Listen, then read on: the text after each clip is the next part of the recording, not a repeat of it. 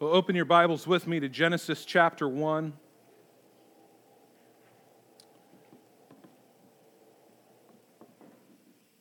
Genesis chapter 1. Just to begin, we're going to read just a couple verses here.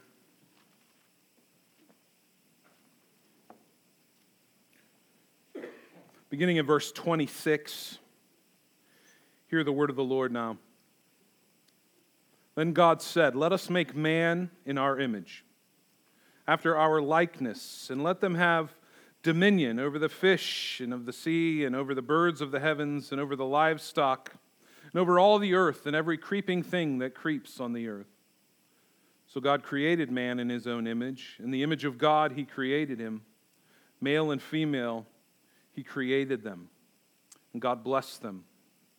God said to them, Be fruitful and multiply, and fill the earth and subdue it, and have dominion over the fish of the sea, and over the birds of the heavens, and over every living thing that moves on the earth. Let's pray together.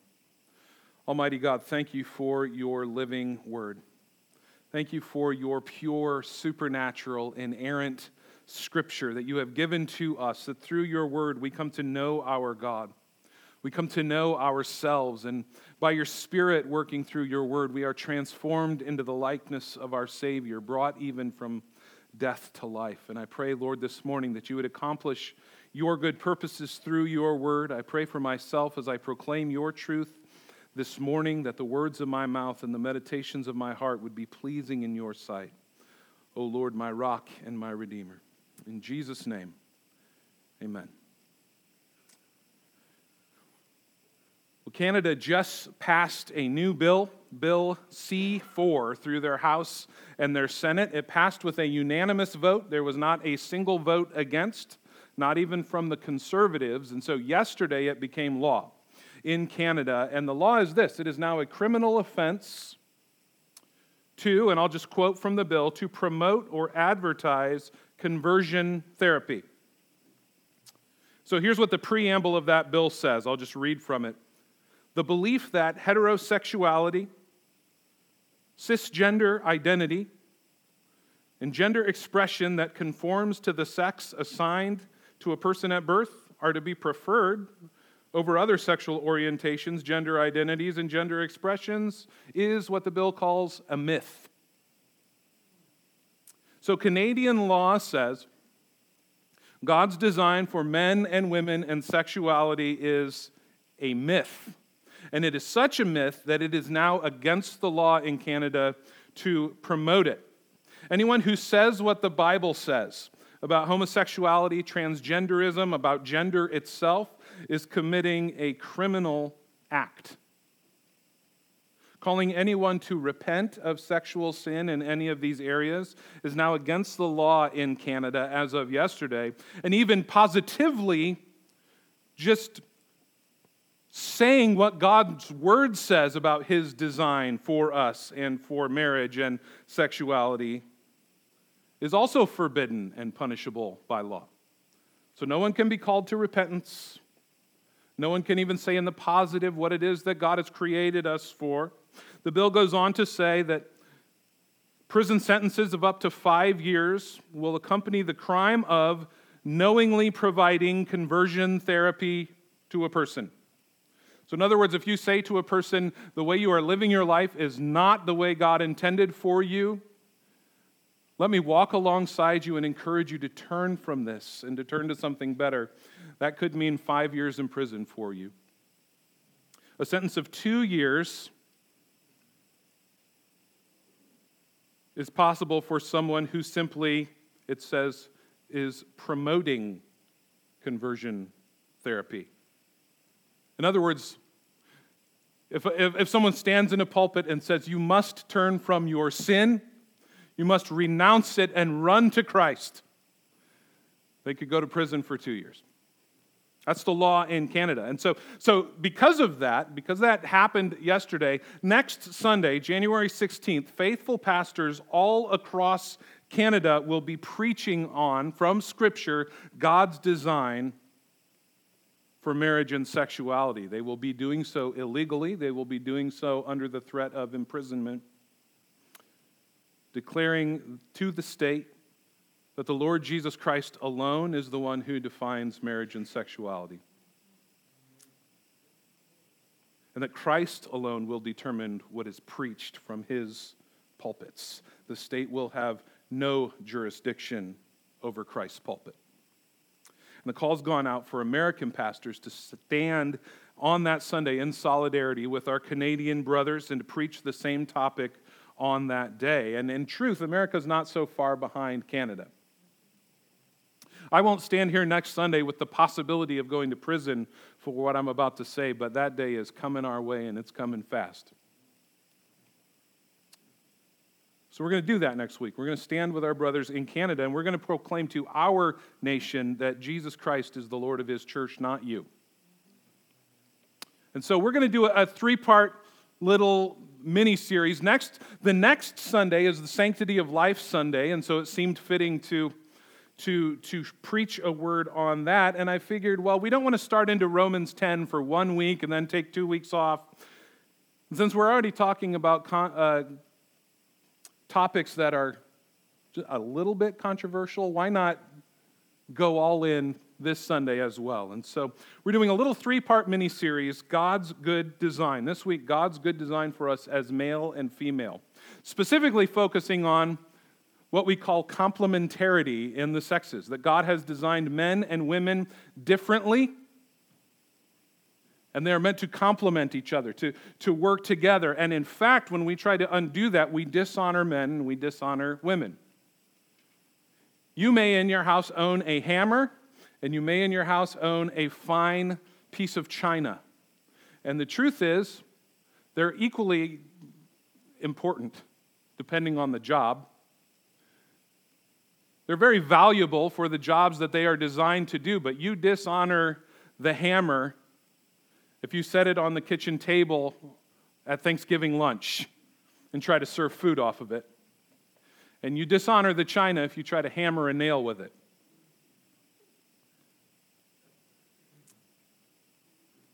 Well, these topics that we're going to be talking about are slightly controversial, but friends, on, on all of these topics, we're determined to stand on what the Word of God says about them. Regardless of what comes our way, regardless of how the culture feels about it, and regardless of how anyone who sits in these pews feels about it. We as a church will stand on the Word of God on these topics, and we will take what comes with that. We won't be ashamed of what God says about these topics. In fact, we will celebrate God's good design. So, this week, God's good design of us as male and female. Have you, have you ever wondered what would have happened if different historical things had played out differently? If you're a nerd like me, you have, in fact, wondered that. What, what if Adolf Hitler had gotten leukemia and died at the age of eight? What would the world be like? By the way, Kimmel has a, a road named Hitler Road. Just learned that yesterday. Heitler? Well, it's spelled the same. Heitler Road. It's like when Joe Dirt called himself Joe Dirte. It's not more fancy. All right. What if the South had won the Civil War? What kind of, what kind of world would we be living in right now? What if George Washington had never been born? Well, the truth is, these are all hypotheticals because God, in his sovereign providential wisdom, saw fit not to let any of those things take place. Why, why, did he do things the way he did? Why didn't, why didn't any of those things go that way? Well, it's because in God's perfect omniscient wisdom, he knew this would most glorify his name, the way that things were. They happened the way they happened because God would be most glorified in that. Well, what would have happened if God had only created males? How terrible. There's only one worse scenario.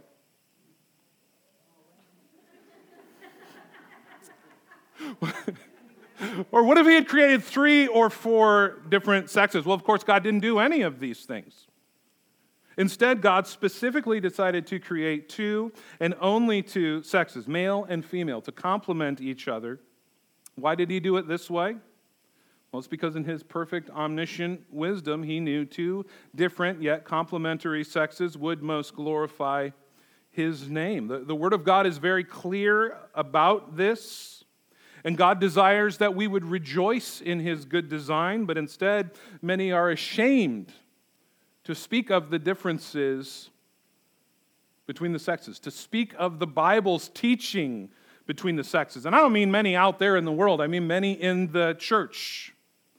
Many in the church are influenced by the culture that surrounds us, and, and they reject the Bible's clear teaching. There, there's either shame about it enough that we never talk about it, or there's outright rejection of it as outdated or misogynistic.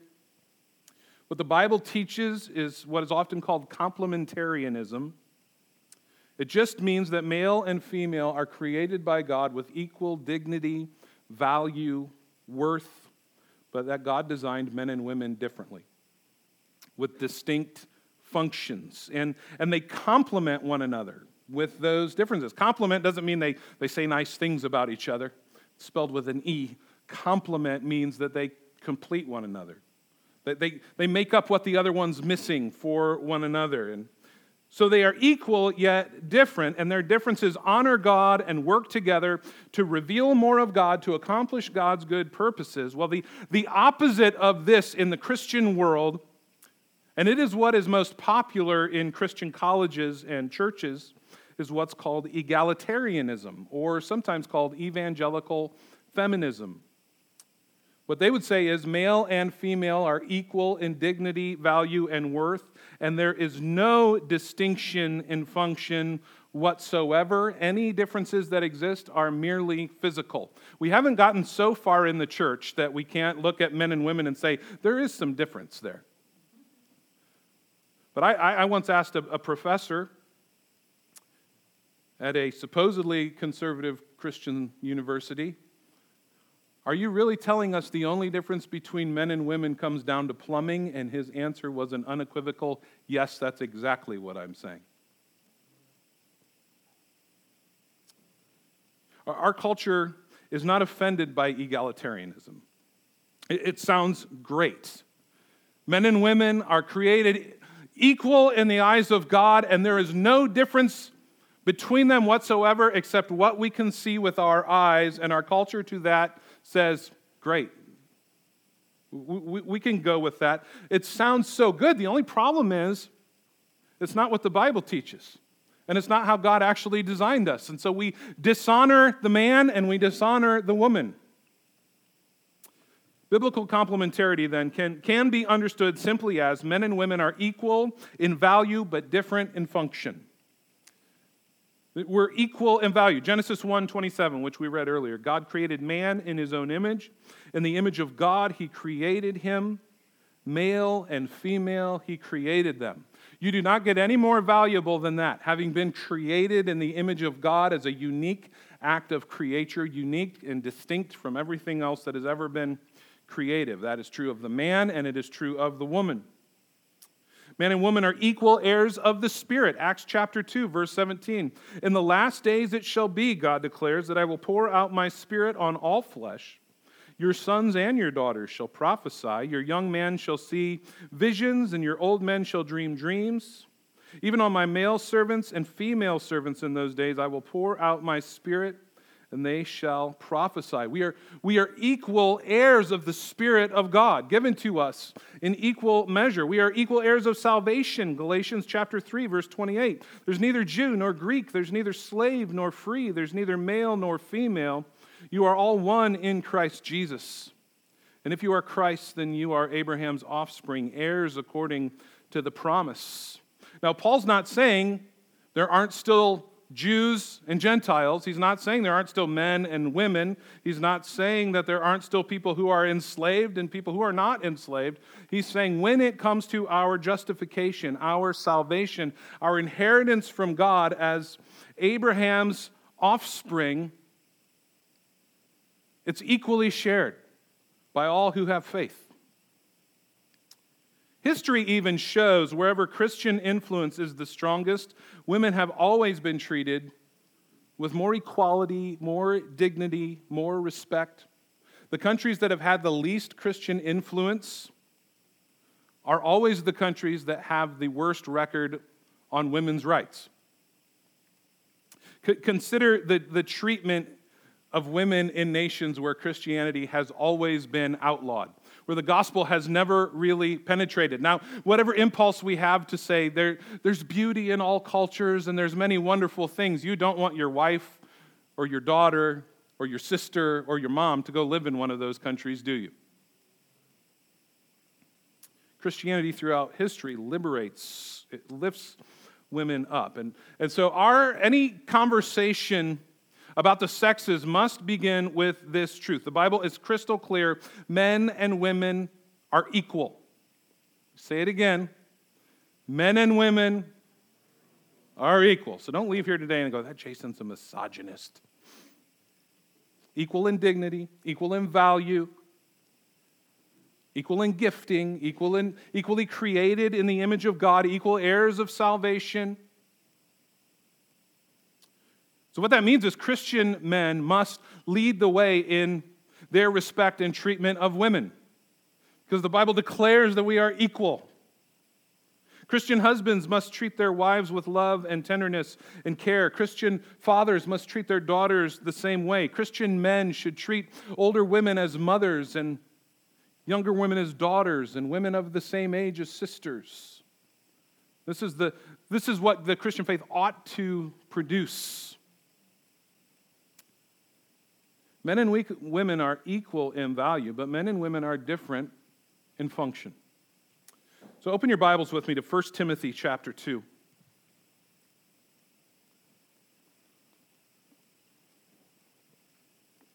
1 Timothy chapter 2. A controversial passage, certainly.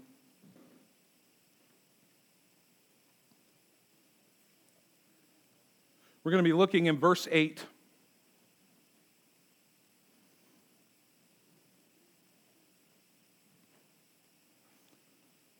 First Timothy chapter 2 verse 8 where the Lord says this I desire then that in every place the men should pray lifting holy hands without anger or quarreling Likewise, also, that women should adorn themselves in respectable apparel with modesty and self control, not with braided hair and gold or pearls or costly attire, but with what is proper for women who profess godliness with good works.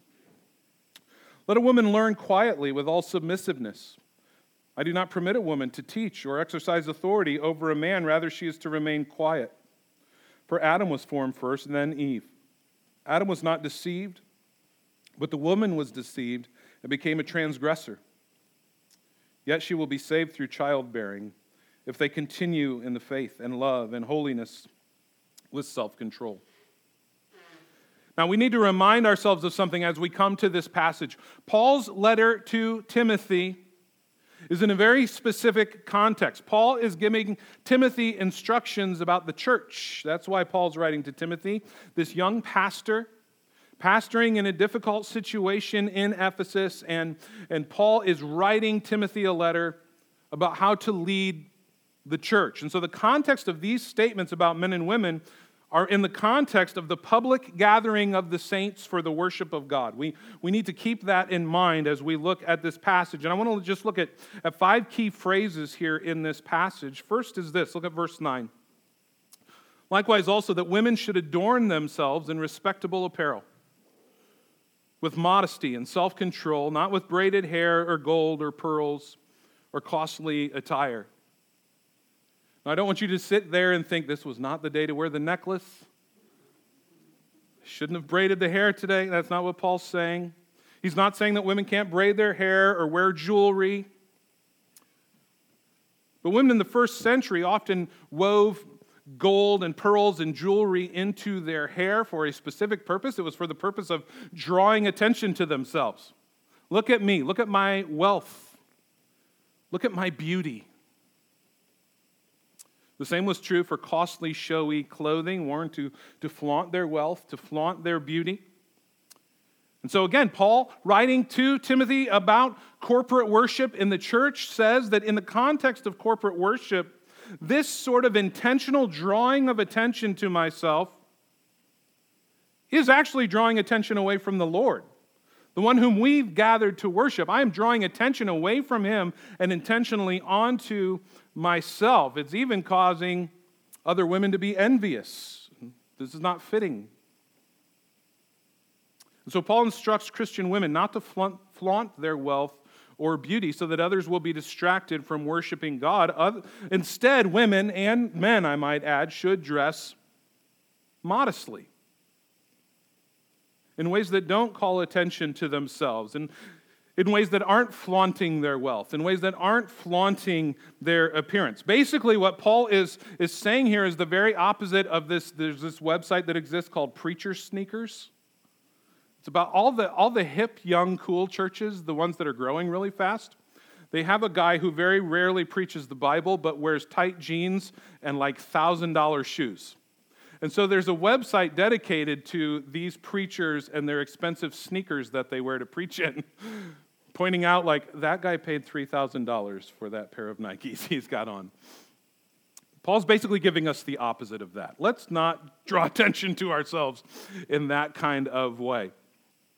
He goes on then, secondly, verse 12 I do not permit a woman to teach. You may not be aware of this. That's a wildly unpopular statement. I have sat in classrooms, again, in conservative universities, and heard Paul called a sexist and a misogynist.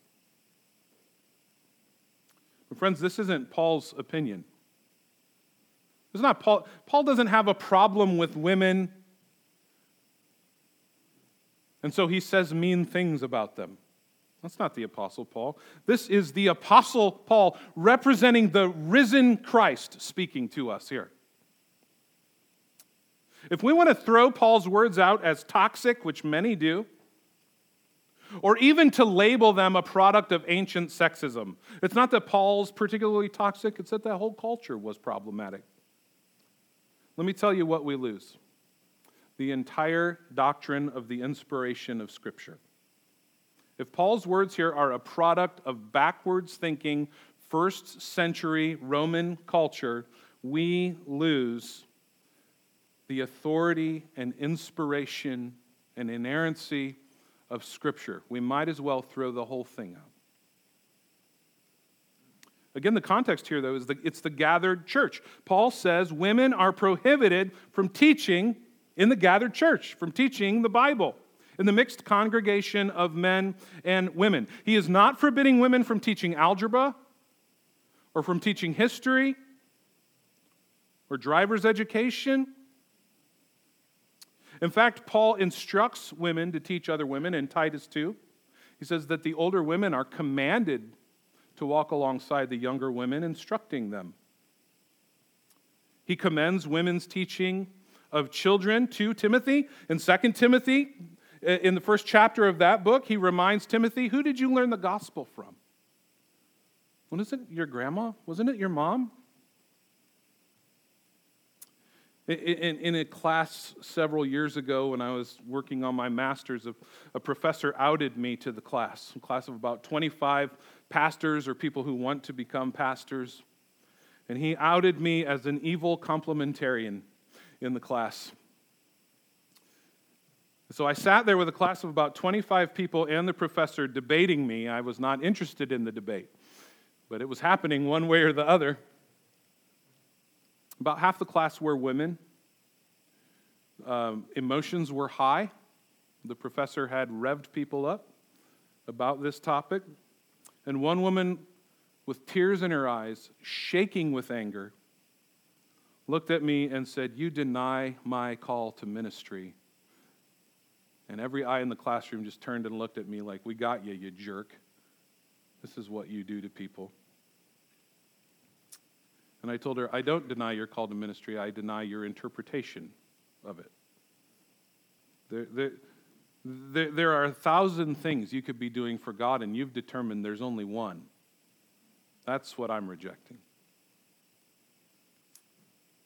The truth is, even in the context of the church and ministry, there are countless things that women can do. There are so many things that they can do, but the truth is, men and women are different.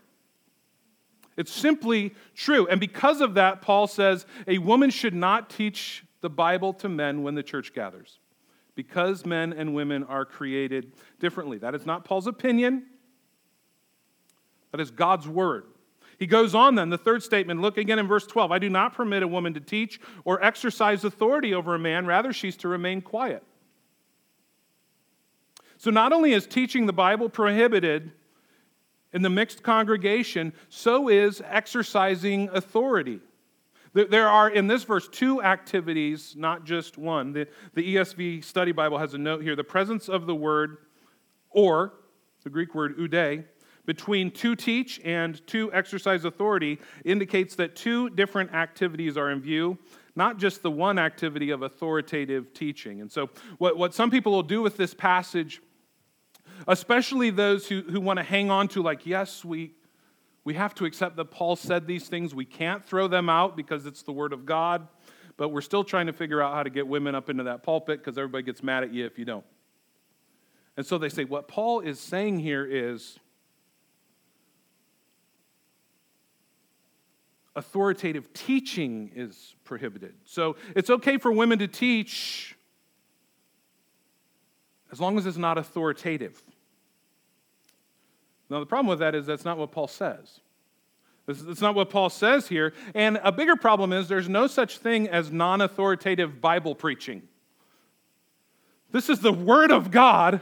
You're going to stand up and open it up and say, Here's what God says to you, and then go, It's not authoritative, though.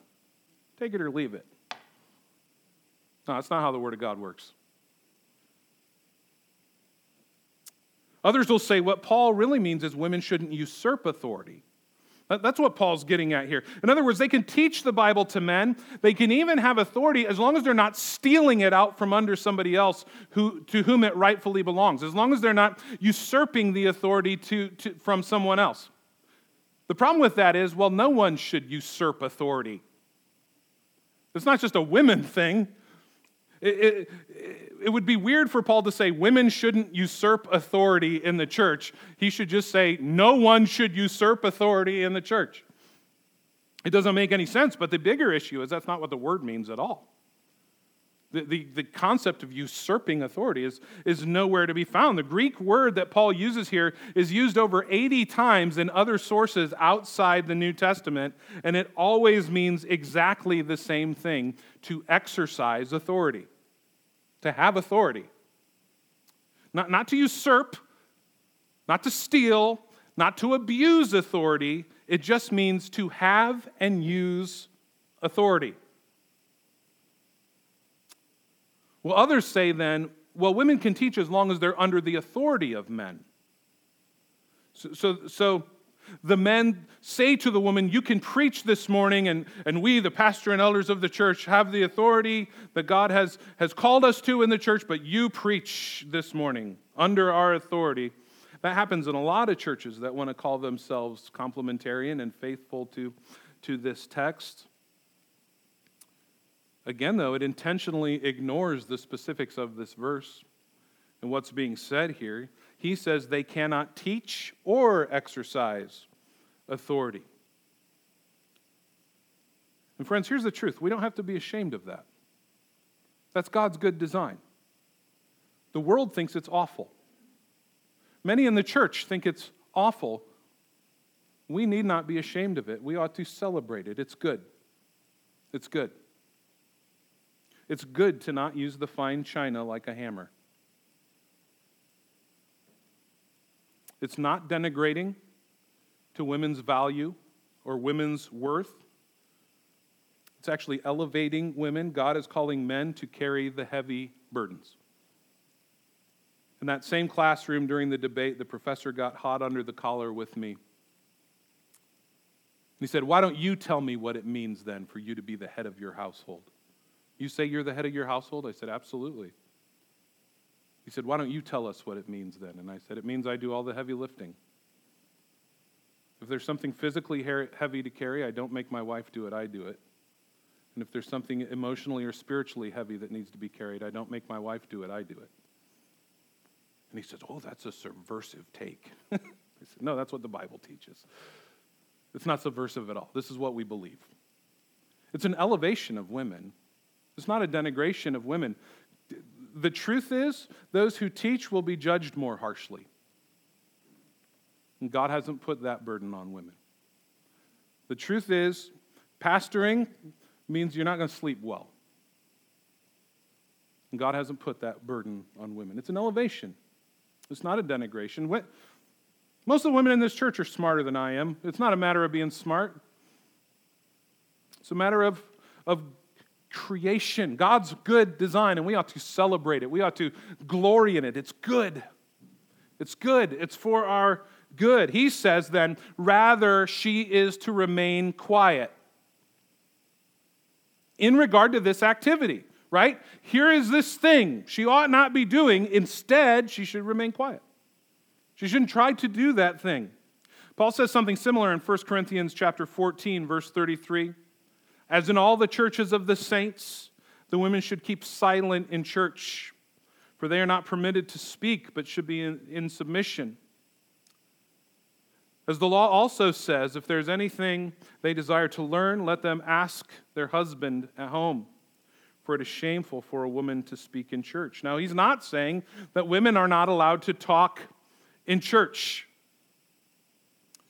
What he's saying is this they are to be in submission and not in authority in the church. To, to be honest, over many years of pastoral ministry, when a family is disgruntled in the church, most of the time it's not coming from the man. It's often a woman who is not in submission and will not be in submission, and a husband who is afraid of her. I have seen that over and over and over. My original notes, I ran it past Andrea, said nine out of 10 times. She said that sounded mean. so I'll just say, most of the time, that's the deal. yeah, because I'm afraid of her.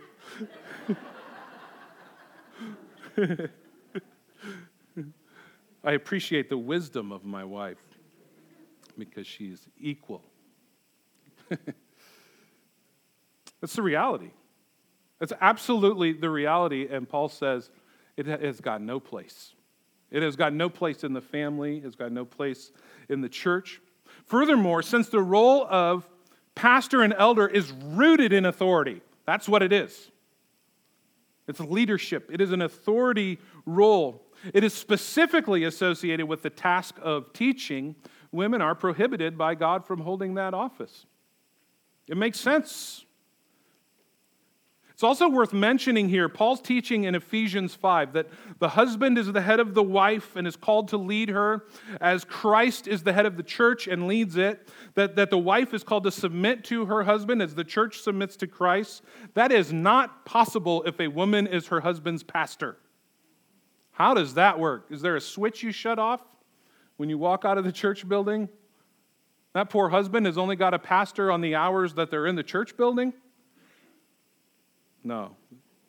It couldn't work. Couldn't be. It goes on then, the fourth thing, starting again in verse 12 I do not permit a woman to teach or exercise authority over a man. Rather, she is to remain quiet. For Adam was formed first, then Eve. And Adam was not deceived, but the woman was deceived and became a transgressor. Paul doesn't leave us wondering why this is. Why am I saying the things I'm saying that people for generations will call me a, a sexist about? He doesn't leave us wondering. He tells us, he gives us two reasons. First, Adam was formed first. Egalitarians will say that, that, that this teaching of male headship is a product of the fall in Genesis 3. It's part of the curse that came in the fall to sin. And since it's part of the curse, I've heard this many times. What that means is Jesus' life, death, and resurrection has undone that curse. It doesn't exist anymore. Now, they don't do that with the other aspects of the fall. They never go on to say, and that's why none of you will ever, ever die. You won't age. Childbirth, it's going to be a breeze. No, they don't. They do it with this one because our culture hates this one. Our culture can't argue with the fact that it really, really does take nine months for a baby to come along and it's not going to feel awesome. But this one, we can go, no, no, no, that's done away with. We can do whatever we want now. Paul doesn't root his teaching of men and women in the fall. Do you see where he roots it? He roots it in creation itself. Reason number one, Paul says, is Adam was formed first. There's no sin yet. This is creation, God's good creation, which God said was very good. In the beginning, God made Adam first, and then Eve was formed second out of man. And Paul says that means God had design in it. God had design in that husbands were designed to lead and wives were designed to respond to their husband's leadership. And he then relates that directly to the church and the roles of men and women. These roles are not the product of the fall, they are the design of God's created order. They are very good. Second, then, he says Adam was not deceived. Now, when Paul says it was Eve who got deceived, not Adam, he's not implying that Eve is more gullible than Adam, that Eve is less righteous than Adam. He's certainly not saying that men are smarter than women. We all know enough men and enough women to know that can't possibly be true. What's he doing? Well, he's pointing to the fact that what Satan attacked right off the bat was God's created order.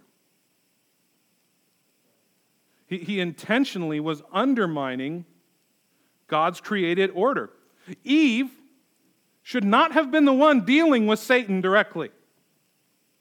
She should have consulted her husband before making this monumental decision. This one law God has given us, and I think I'm equipped to figure it all out on my own without even talking to the other living human. She should have sought her husband's counsel. And Adam, who in all likelihood was standing right there, should have protected his wife. He should have opened up his mouth and shut the mouth of the serpent. He should have silenced Satan's lies. They both failed miserably. But Paul says Eve was deceived. Eve was deceived not Adam. And those are his two reasons that he gives. And again, we ought not be ashamed of those reasons. We rejoice in God's good design.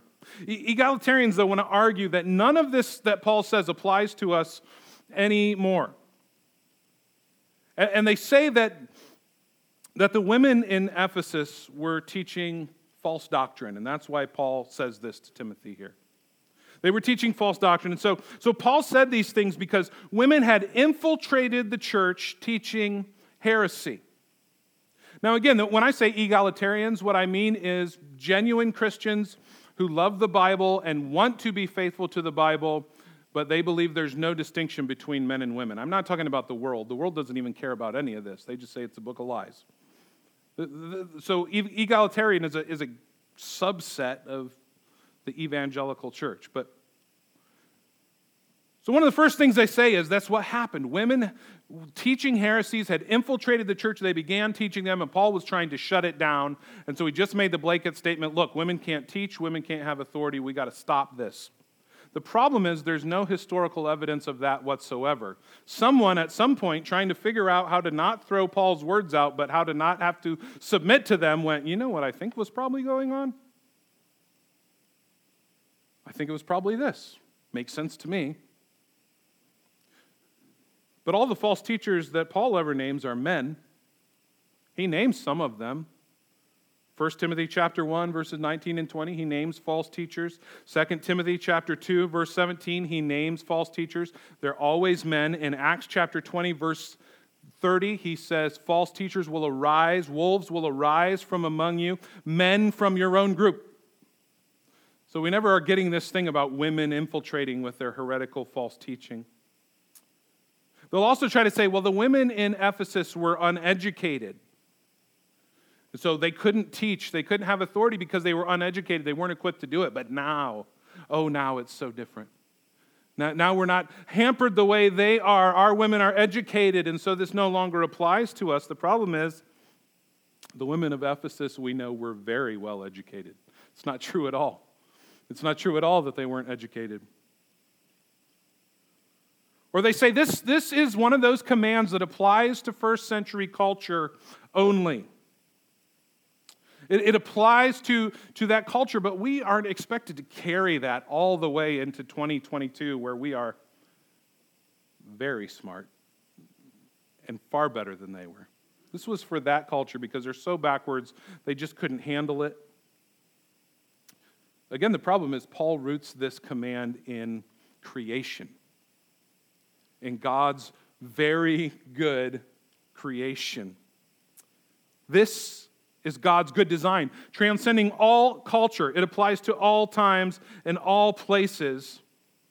This is why it has been the position of nearly every Christian group for the last 2,000 years. The, the, something that, that diverges from this being considered mainstream at all is a very new arrival on the scene. Fifth, then, verse 15, I got to hurry. Yet she will be saved through childbearing if they continue in the faith with love and holiness and self control. What on earth does that mean? What a strange statement that is. Well, one thing we know because we have the rest of the New Testament and we never just lift a passage off and set it aside and consider it while not thinking of anything else that the Bible says. Since we don't do that, we know that Paul is not saying that women are saved by having babies. He's definitely not saying that. Not, in, not saved in terms of our justification, which comes only by grace through faith. But this word saved is also used to describe coming to experience all aspects of our salvation, coming into to a fuller experience of our salvation. And so Paul is saying women will be preserved in the faith, women will flourish when they remain faithful to God's design for them. And what better picture of a woman remaining faithful to God's design for her is there than childbearing? Women are designed by God to bear children, and that is a thing men are not equipped to do. It is so uniquely and gloriously woman. So Paul points to that. What's his point? God made women as women, and God made men as men. We ought to go all in on that and celebrate that. Women should act like women, men should act like men. That's Paul's points. The specific roles and callings that God has given to us are equally beautiful and glorious, but they are different. And it's good, it's, it's best. It's God's good design. And so, why are we even talking about this? If you think this is controversial, please come back the next two weeks. It's going to get so much worse. Why make a big deal out of this? It's a big deal because God's design is best, because it's good, because God is the creator, and He gets to tell us what He made us for and how He wants things to be done. It's important because a rejection of God's good design always has consequences. The authority of Scripture is at stake, even on this issue. The egalitarian position is a gateway drug to theological liberalism. It simply is.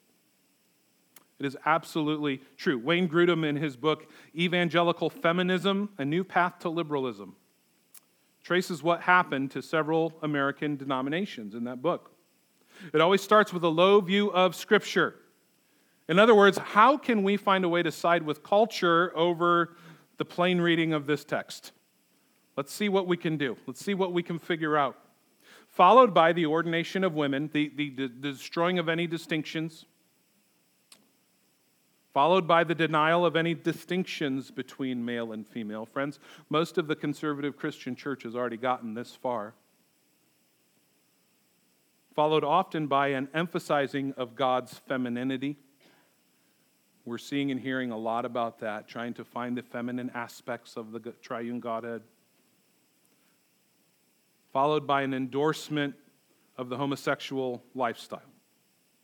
If you doubt that that's true, I would encourage you to study the history of the United Methodist Church, the Evangelical Lutheran Church of America, the Presbyterian Church USA, the Mennonites. This is exactly how it goes over and over and over again. We see this pattern play out over and over and over again. But God's design is always best. God's design is good. God's design is beautiful. When men exercise godly, masculine, humble leadership, the church, families, women in particular, flourish. God's plan really works. It's a glorious thing to be a man created in the image of God. And it is an equally glorious thing to be a woman created in the image of God. We need both. Let me close by saying this Your sinful flesh will fight against God's good design. We're told that right at the start in Genesis 3. Both men and women want to resist their God ordained responsibilities. And if you have tuned me out, tune me back in right now. Please examine your hearts. Please examine your lives. Please examine your actions and your attitudes. For women, there is a temptation to reject your role, your good and glorious and beautiful God ordained role. Genesis chapter 3, verse 16 says, as part of the curse of the fall, that you will try to control your husband. I might add that you will try to control your church. That's why so many churches are feminine in nature, and it's killing them. But since the primary burden of responsibility lies with men, let me challenge you directly, men. Our sinful flesh rejects God's call for us to lead. Presents itself in a couple of different ways. One is passivity.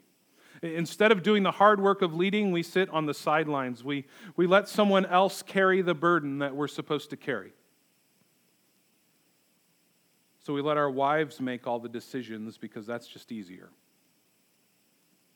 We let her be the one to take the lead with spiritual matters because we've got other things to attend to. We just don't want to do the work. We let her call the shots because we don't want to argue. What we're really doing is making her carry all the emotional burdens. What we're really doing is making her carry all the heavy weights that God designed us to carry. Brothers, hear me. Passivity is a sin. Lead. That's what God made you for. God made you for that. He designed you for that. You're built for it. Lead. Do you have a spiritual vision for your family? Are, are you the driving engine in your family's church involvement? Is it you?